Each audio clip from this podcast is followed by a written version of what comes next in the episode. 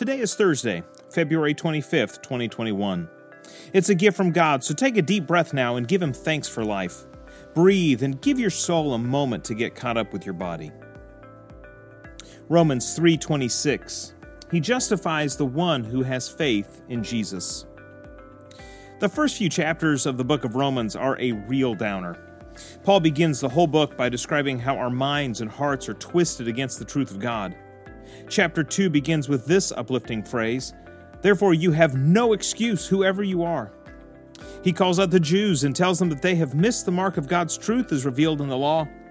He then takes the Gentiles to task for living in violation of their own conscience. In two short chapters, Paul explains why everyone is deserving of hell. He makes you want to go throw yourself in the trash can to save God the trouble. The text we read this morning is the light that breaks through this ominous cloud of judgment with the short, simple phrase, but now. But now, apart from the law, the righteousness of God has been disclosed. If you were hearing this letter for the first time, you would have felt a surge of hope swell up inside of you. Because up to this point, Paul has made it clear that there were only two ways to be declared righteous before God. If you were a Jew, you had to keep the law, all of it, and you had to keep it perfectly. Unfortunately, this had never been done. If you were a Gentile, you had to live your entire life without ever violating your conscience. Also, something that's never been done. And outside of these two impossible paths to God in heaven, the way was shut. But now, apart from the law, God is doing something new. He's doing something new, but it's something that He's promised. Paul says that this new thing is attested to by the law and the prophets, meaning that if you'd been a careful student of the Old Testament, you would have caught wind of it. That God in the law had shown His righteousness, and that through the prophets had shown His compassion. These two are united in Jesus Christ. So Paul tells us that now, apart from the law, the righteousness of God has been disclosed.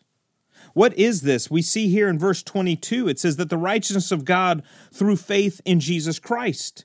So it's not through the law, but it is through faith for all who believe. For there is no distinction, since all have sinned and fall short of the glory of God. They are now justified by his grace as a gift through the redemption that is in Christ Jesus, whom God put forward as a sacrifice of atonement by his blood, effective through faith. He did this to show his righteousness, because in his divine forbearance he had passed over the sins previously committed, and it was to prove at the present time that he himself is righteous, and that he justifies the one who has faith in Jesus.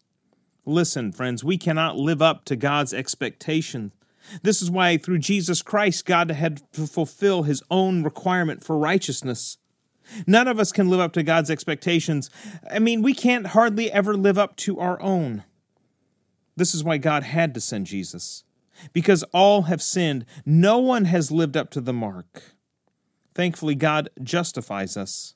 Justification simply means that God declares that we are righteous through the sacrifice of Jesus. He justifies us. He declares us righteous if we believe that He can. If we believe that Jesus has come for us. It's just that simple. He justifies the one who has faith in Jesus. He justifies the one who has faith in Jesus. He justifies the one who has faith in Jesus.